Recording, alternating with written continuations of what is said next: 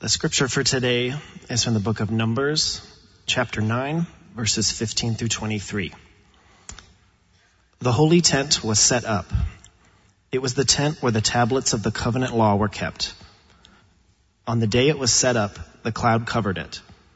From evening until morning, the cloud above the tent looked like fire. That's what continued to happen. The cloud covered the tent. At night, the cloud looked like fire. When the cloud lifted from its place above the tent, the Israelites started out. Where the cloud settled, the Israelites camped. When the Lord gave the command, the Israelites started out. And when he gave the command, they camped. As long as the cloud stayed above the holy tent, they remained in camp. Sometimes the cloud remained above the tent for a long time. Then the Israelites obeyed the Lord's order. They didn't start out. Sometimes the cloud was above the tent for only a few days. When the Lord would give the command, they would camp. And when he would give the command, they would start out. Sometimes the cloud stayed only from evening until morning. When it lifted in the morning, they started out. It didn't matter whether it was day or night. When the cloud lifted, the people started out. It didn't matter whether the cloud stayed above the holy tent for two days or a month or a year the Israelites would remain in camp. They wouldn't start out. But when the cloud lifted, they would start out. When the Lord gave the command, they camped. And when he gave the command, they started out. They obeyed the Lord's order. They obeyed him just as he had commanded them through Moses. This is the word of the Lord. Thanks be to God. I'm not so tall. Good morning, everybody. Um, for those of you who don't know me, my name is Gretchen. I am very brand new to the staff here at First Baptist, and I want to extend a warm welcome to everybody. Um, especially for those of you who are brand new to us, we want to say hi and thank you for coming, and we are so glad you're part of our family this morning. Hope everyone is doing well. I know there are lots of sniffles because of all the pollen outside. Me too. Spring is sprung for sure. Um, I wanted to again say hi and welcome to all of you. Um, if you're here with us for the first time, I don't have any of my materials. Um, we have, if you look in your bulletins, we have yellow cards that you can use to give us your information. We would love to know more about you. Um, Bill right there is holding up a yellow card, so feel free to fill that out, not fill it out. Um, if you are a long-time member here, we also encourage you to use that as a way of sharing prayer requests. We really do love praying for you. Um, if you're new to us, you can share us with us your prayer requests as well. Um, but we welcome you to do that, and there will be a time in the service when you can hand in your yellow cards. Um, if you are new, we have a connection desk right out in the front. You probably saw me there this morning. We encourage you to stop by. There are all kinds of things there. We have books on sale for the Lenten season. Three books are now on offer, um, but feel free to stop by. If you're new, we do have a gift for you, and we would love to just get to know you a little bit before you head on out to the rest of your Sunday. Right now, it's my extreme pleasure to introduce our speaker. Obviously, I'm not John Jay, and I promise you, you're not going to hear a sermon from me today. That may happen. I have to kind of work my way up to it. So if I do well today, maybe you could put in a good word for for me with John Jay. But instead, I would love to introduce to you the Reverend Dr. Ken Fong. Ken has been a longtime pastor at Evergreen Church, Evergreen Baptist Church in La Puente. He was there for 39 years. He doesn't look old enough to have been a pastor for that long. Um, but he's retired to do some really uh, some other exciting things. He is an affiliate professor at Fuller Seminary. He um, teaches on the American Asian American church experience. He also has a podcast called Asian America, the Ken Fong podcast, and he is an avid photographer. He cycles. Um, I didn't hear if he actually cooks. I'm sure that might be part of his profile. Um, but anyway, spend some time today getting to know him. Um, but for now, I'd like to invite him up, and let's pray for him. Thank you. So, Jesus, we thank you for Ken. We thank you for his willingness to come here and share your word with us this morning. We ask that you anoint him have our open up our ears, open up our hearts to all that you have for us through Ken. It's in your name we pray. Amen. Amen. Thank you so much, Gretchen. Uh, so I'm just going to tell you, uh, this is my wife and my fourth Sunday here. So this is a bold church. or at least a bold senior pastor uh, to invite me to uh, fill the pulpit in his absence. Actually, the person he originally invited is a, a friend and a hero of mine, Dr. Bill Pannell at Fuller. And so uh, I was really kind of taken aback that I was uh, speaking in uh, Bill's stead. But um, I, I, will tell you, uh, having seen uh, John Jay preach, I I will not walk around as much as he does. If that guy's wearing a Fitbit, he's getting in his 10,000 steps. Uh, being older than John Jay, I have bifocal glasses, and so when I look down, if I have to navigate all these different things through my bifocals, someone's going down. I want to begin by uh, talking about 1974. That was a long time ago for some of us. How old were you in 1974? You don't have to say it out loud. Just think about it. Uh, because I was 20. okay, right? And uh, I was still in Northern California. I had no idea, no plans on actually becoming a pastor. I was about uh, in the summer about to transfer from Sacramento City College in the fall to Cal Berkeley to be in the marching band, to finish my degree in biology. But later on, I did become a pastor of a church called Evergreen Baptist Church. It's actually in Rosemead. And in 1974, July, talk, we're going to talk about clouds above the people of God. There was a cloud above the church when it was located in East LA. Okay?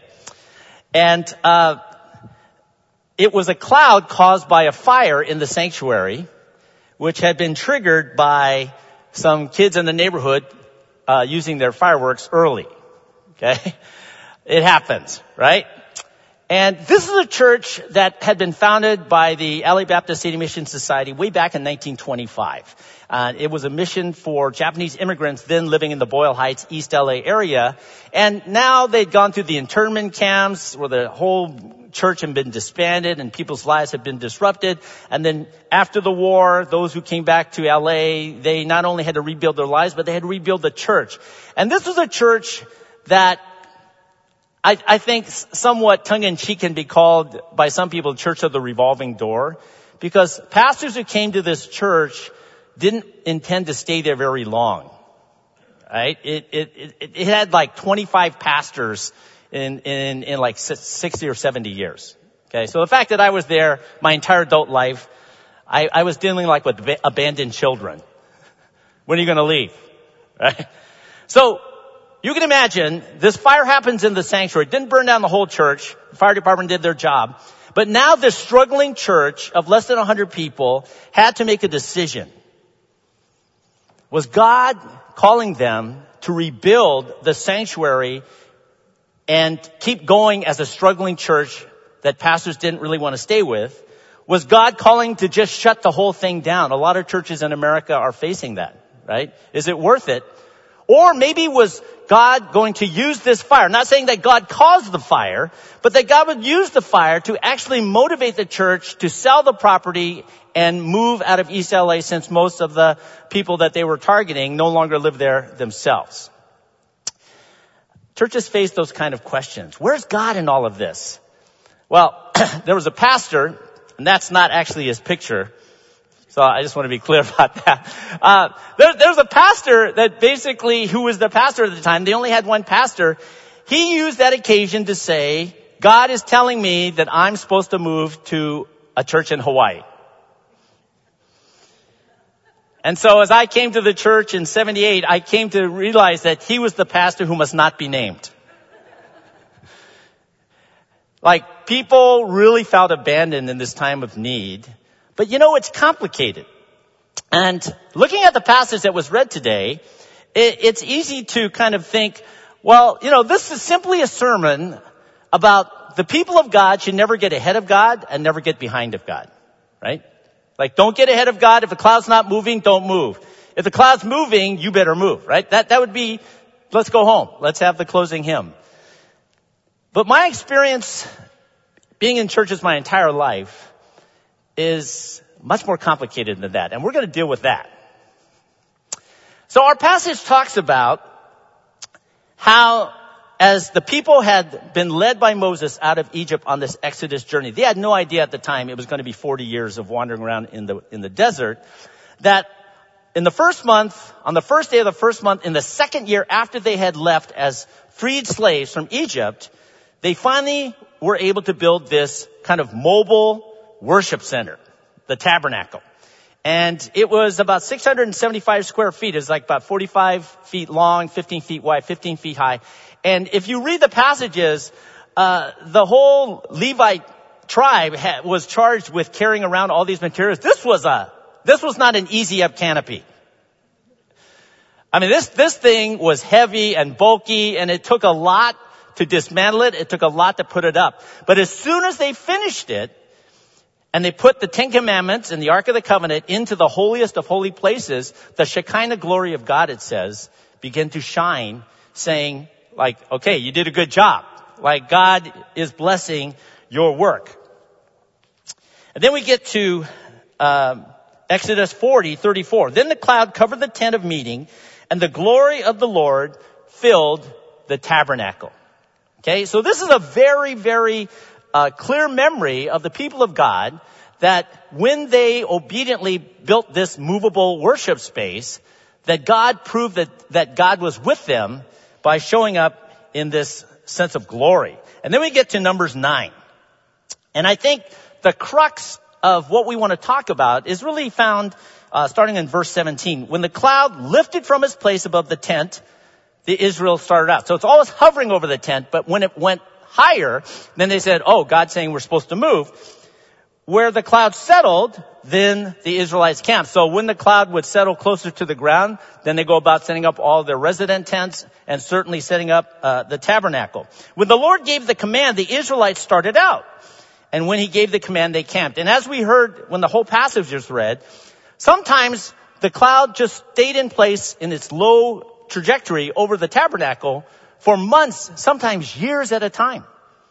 Now imagine if you're these people that, that God had miraculously freed from Pharaoh's uh, enslavement, and you're on the way to the promised land, and God is proving, right, God's presence and uh, with you and all this stuff, but it's days and weeks and months and years. And yes, the cloud is still there, but some of those people had to be wondering, maybe even worrying. It's like, this doesn't look like the promised land. I don't see any milk and honey. It's like, like what, what's going on? I would imagine that some of the people actually got pretty comfortable. They're, are you like that? Like it, you don't, you don't require much when you go on vacation, when you move to a new place. It's just like you get settled in real quick and you make that place home. And I can imagine how some of those people, when they camped, they started putting down roots. And then when the cloud would lift, those people were having problems. Right? It's like, I'm not sure that I'm ready to move because this seems like pretty good. It's not being slaves in Egypt. So let's talk about, I think the, the three, oops, I'm pushing the wrong button there. The three uh, purposes for this cloud. Okay, whether during the day it looked like a pillar of cloud and during night it looked like this pillar of fire. Uh, so one, and we've touched on this, that cloud gave the people of God a sense like this proves that we're not like insane people. This proves that God is really with us. Like we are God's people and God is leading us. So it would be one thing for God to part the Red Sea and then never kind of make God's presence known ever, you know, in a visible way. And they're just wandering around listening to other human leaders. But having this cloud hovering over them and especially the tabernacle was proof for them. Second of all, it was like the world's biggest nightlight. Now, be honest, when you were a little kid, how many of you couldn't go to sleep if you didn't have a nightlight? Raise your hand. Okay, I'm, I'm not surprised. There's something about the dark where human imaginations start to go wild, especially if you just saw a monster movie. Okay? And you start to imagine things in the closet and things under the bed and all these kind of things. And so God understood that about his people. And so God said, all right, so at nighttime, I'm going to light up this column of the, you know, of the cloud so that even in this wilderness, even though you're in the dark, you will still have a sense that you're not alone, that I am with you. And the third reason that God gave for being present in this cloud, the Shekinah glory, was to say, I am the trustworthy guide that you can obey and follow.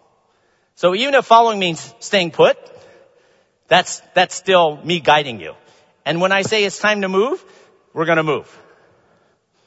So I was thinking about this as I was looking at this passage the last couple of weeks, and I was thinking back to when I was a kid in elementary school and we used to play red light, green light.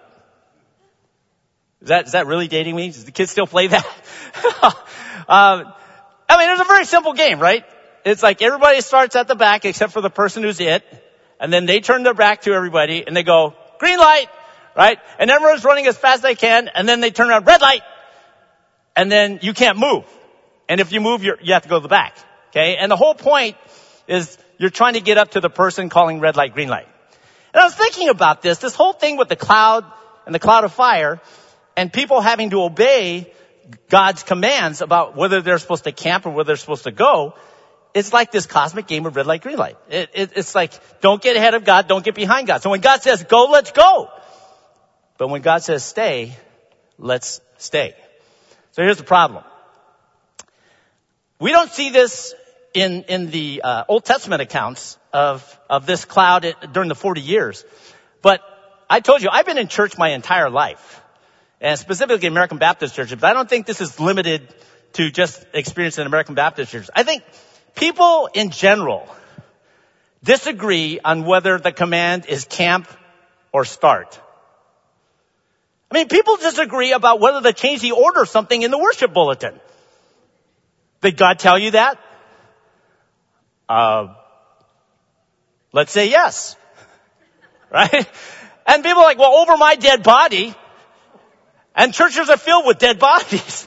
Okay? Because people don't agree. So even though we, we really love and appreciate this great story of how God proved his presence with the people of God. How God actually gave them comfort and assurance during times of darkness and, and being surrounded by fears. And even though God had proved time and time again to be their trusted guide, when today's people of God actually try to discern what is God saying, pick an issue. Here in Southern California, when people don't agree, they just start another church. Right? It's kind of like how, why there's so many Chinese restaurants in the San Gabriel Valley. I don't know if you realize this. It's not because we need all those Chinese restaurants.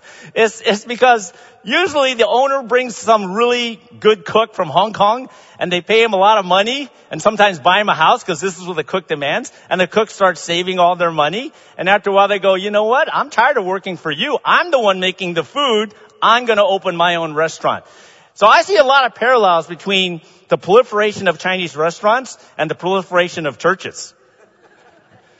People disagree. It's not that clear. And that's a problem. So what do we do? What do we do in today's time as churches, as people of God, when the people of God are not in 100% agreement about what the order is that's coming down from God? Like, I see the cloud moving, we're supposed to go. I see the cloud not moving, we're supposed to camp.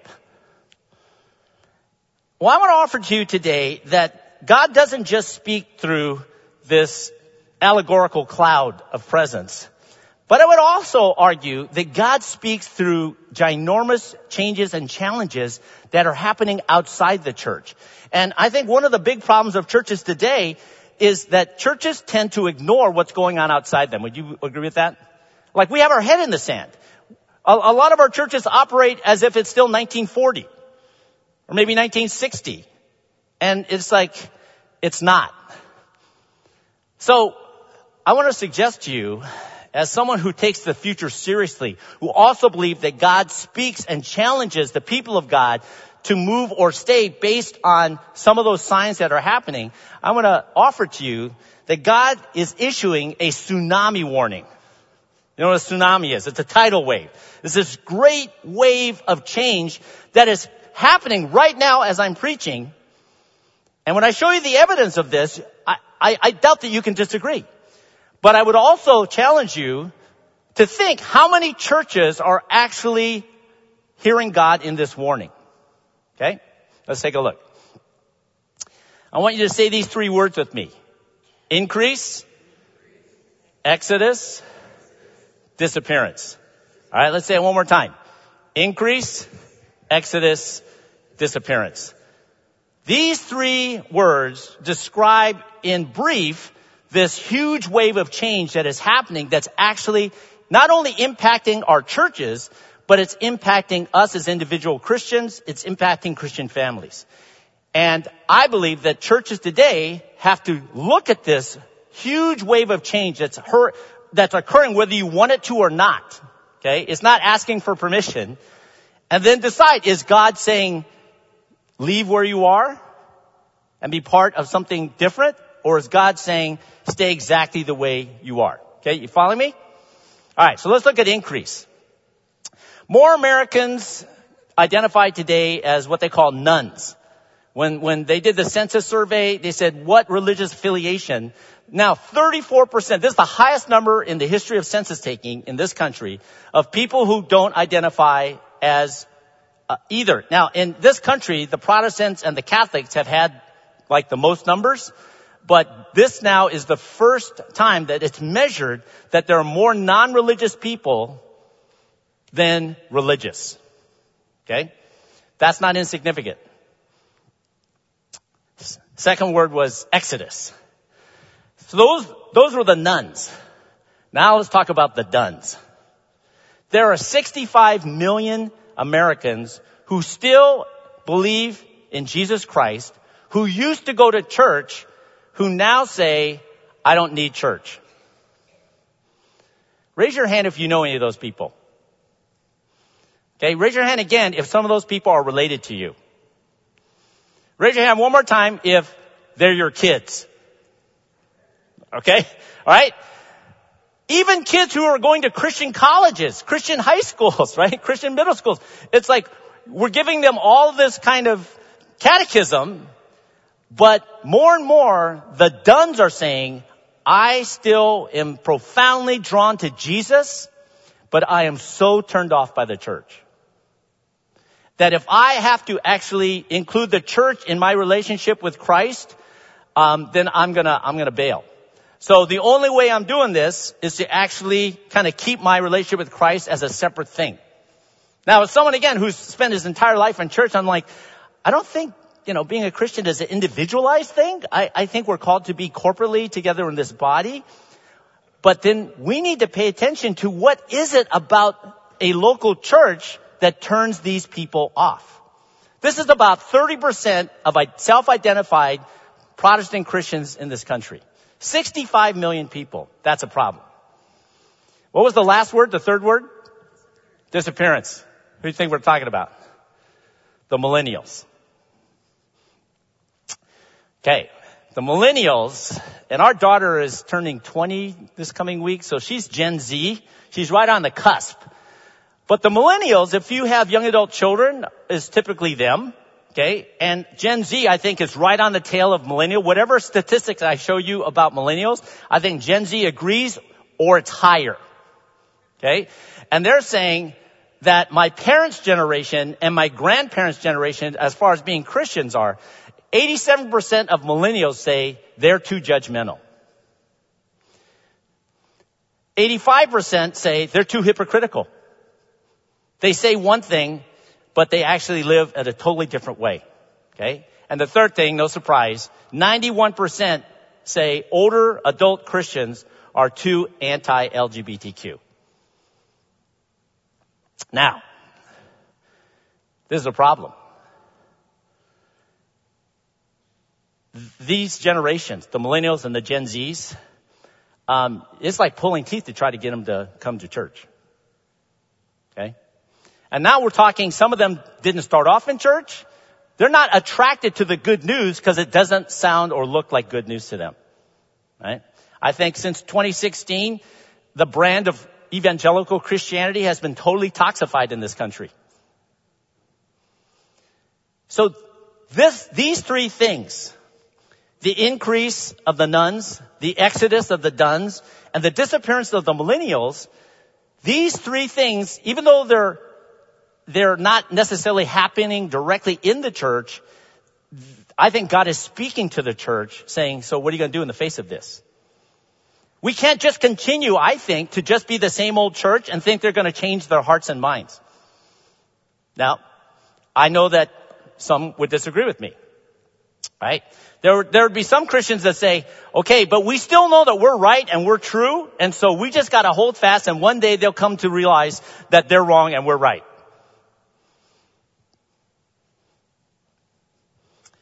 One of the ways that I see the consequence of this tidal wave is, you know, I teach at Fuller Seminary part-time. You know, enrollment in seminaries is down all over the United States.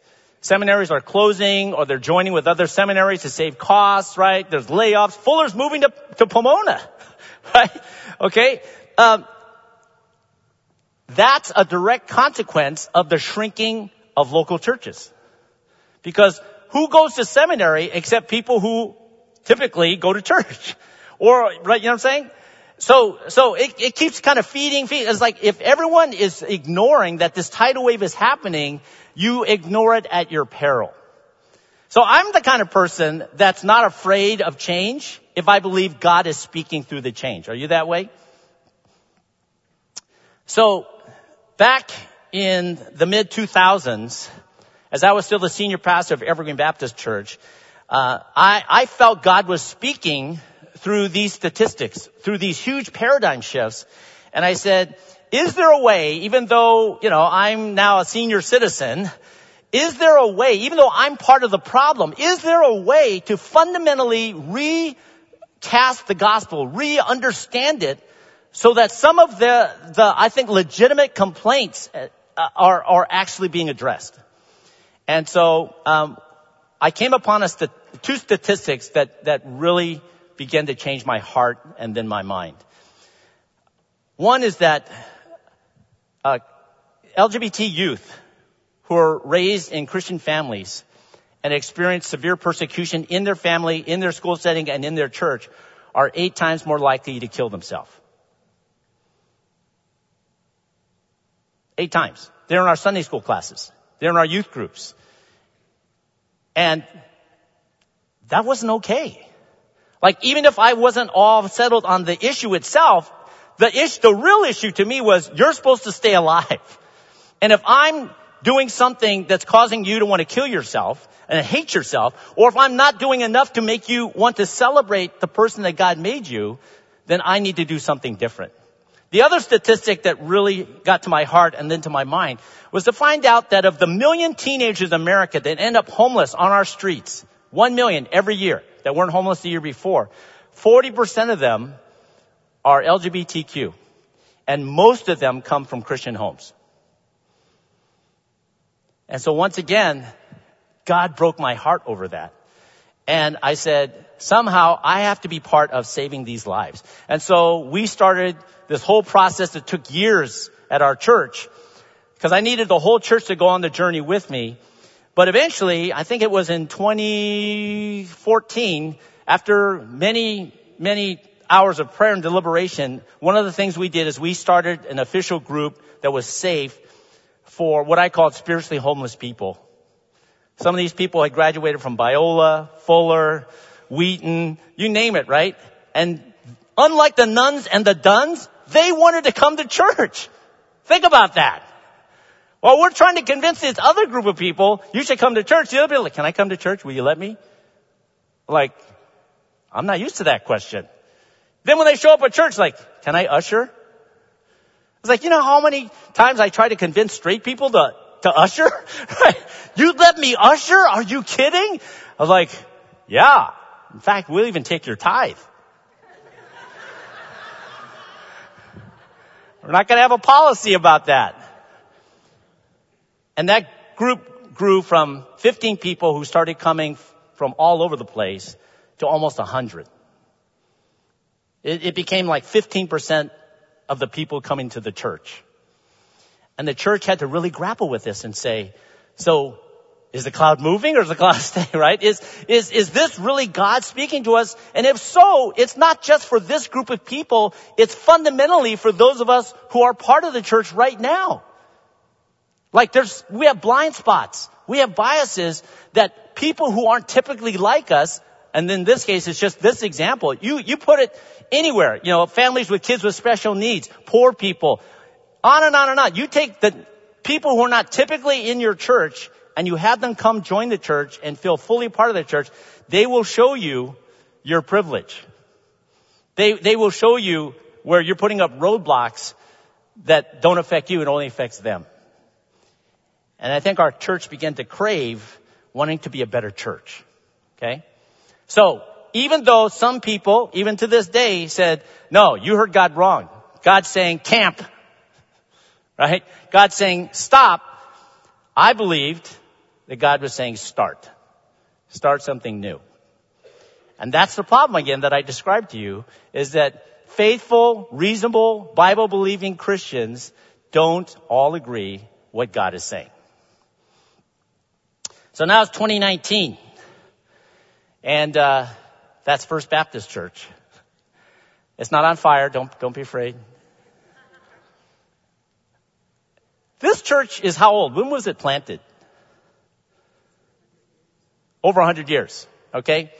I mean, just looking at the architecture here, the pipe organ, the beautiful, you know, pews and all of that, uh, it's not hard for me to imagine, even though I really don't know the history of church, that this used to be one of the anchor churches in this city. I can imagine the mayor used to come here, right? And the people on the city council and, and all that kind of stuff. And I'm sure that in, in the last 20, 30 years of this church's existence, there have been a lot of those same kind of questions that came up in 1974 with Evergreen when the fire happened in the sanctuary. Should we shut this thing down? Should we move?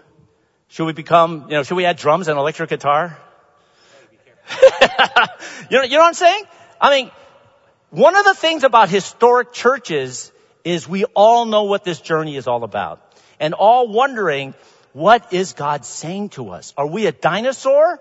Or are we something that is this kind of constantly being changed, constantly evolving so that we're relevant and real to the people who currently surround this, this church?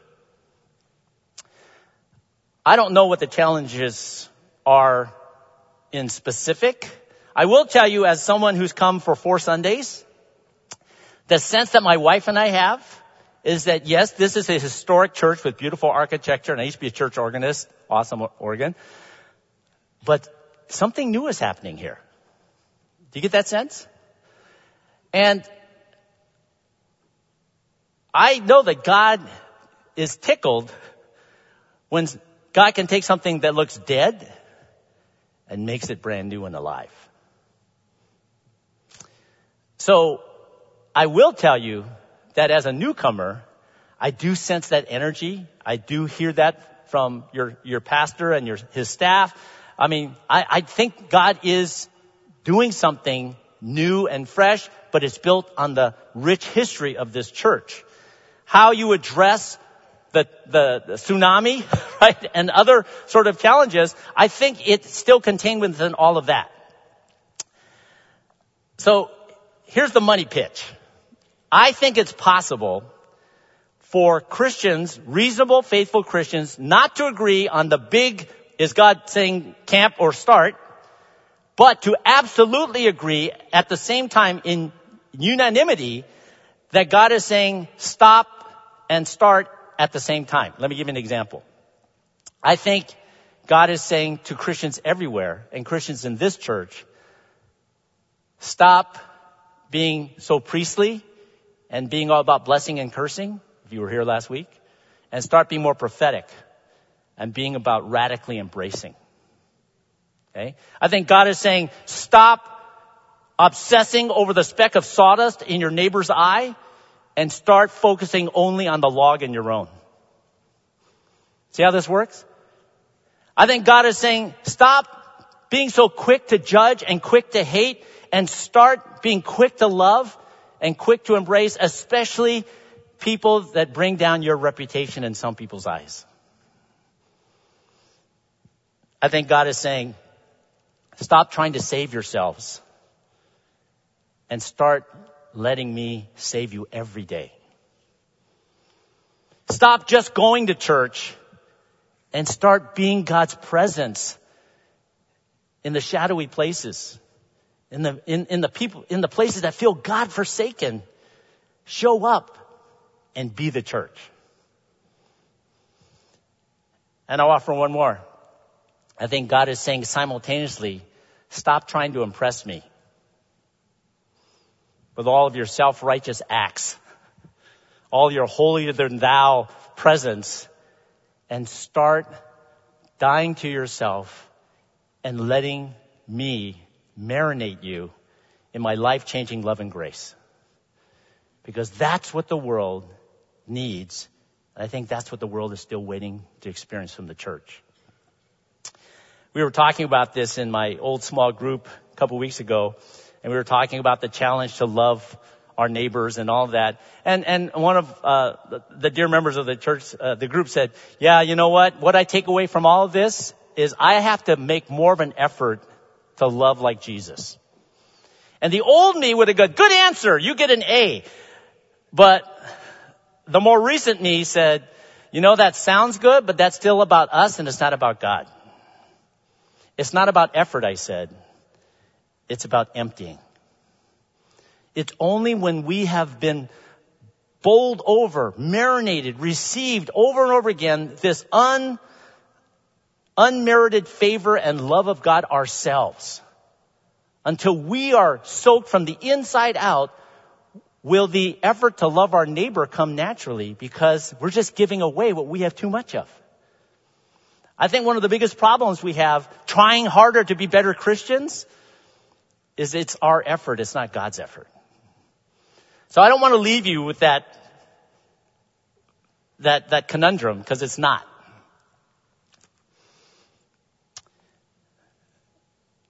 We don't need to have a pillar of cloud or fire above our heads individually or as, as a church. Now I'm going to get a little bit ahead of ourselves. We're in Lent. We're not quite at Good Friday and Easter, but I'm going to tell you a little secret. I know how the story ends. So spoiler alert. Jesus doesn't just stay dead. Jesus actually on the third day rises to life again. And in coming back to life and then releasing his Holy Spirit upon this earth at Pentecost, he gave that presence as the proof, as the comfort, and as the trusted guide for the lives that we have to live today. People in church, and especially Baptists, are going to continue to disagree about is God saying to do this or God saying to do that. You believe that? Know, people said, you know, well, there are three Baptists together. There's like 10 different opinions. okay? So, so I know that's true. But let me offer this. I hope that every one of those people, even if they're Baptists, will all agree about what God is saying to stop and what God is saying to start, about being God's representatives and God's reservoirs here on this planet Earth. Jesus spoke through the prophet in Hebrews, Hebrews 13, 5. God said, I will never leave you or forsake you. So whether or not we see clouds of fire or clouds at all, we have the promise of Jesus Christ, God's son. Like, we're not in this alone. And even with these giant tidal waves of change that are happening and challenging us and sometimes pulling us apart and turning us against each other, I think if we come back to those basic fundamental things we all agree on are what it means to be Christian, what it means to be followers of Jesus Christ, God will work it out. Because God is capable of that. Let's pray.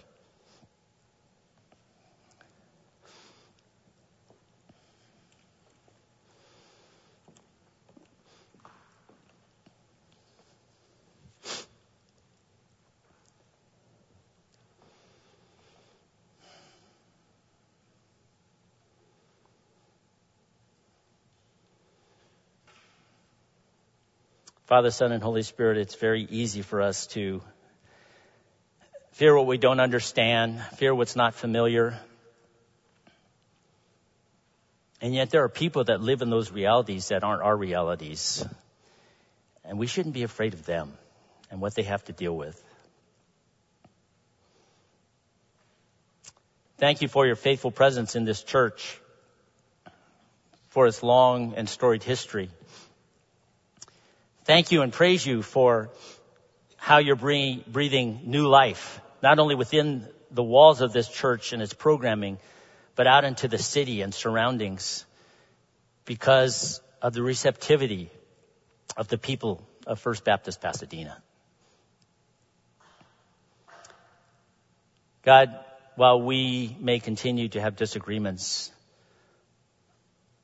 even on how we should deal with issues and changes that are happening around us, may we all agree